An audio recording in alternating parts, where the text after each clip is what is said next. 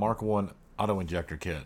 The Mark 1 contains 2 milligrams of atropine and 600 milligrams of 2-PAM chloride. The injection site selection. Is important that the injectors be given to a large muscle mass, typically the outer thigh muscle or the upper outer quadrant of the buttocks.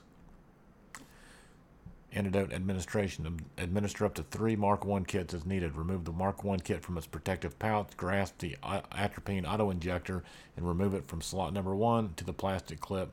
The yellow safety clap, clip will, will remain in the clip, and the atropine auto injector will now be armed, and the needle will eject from the green tip.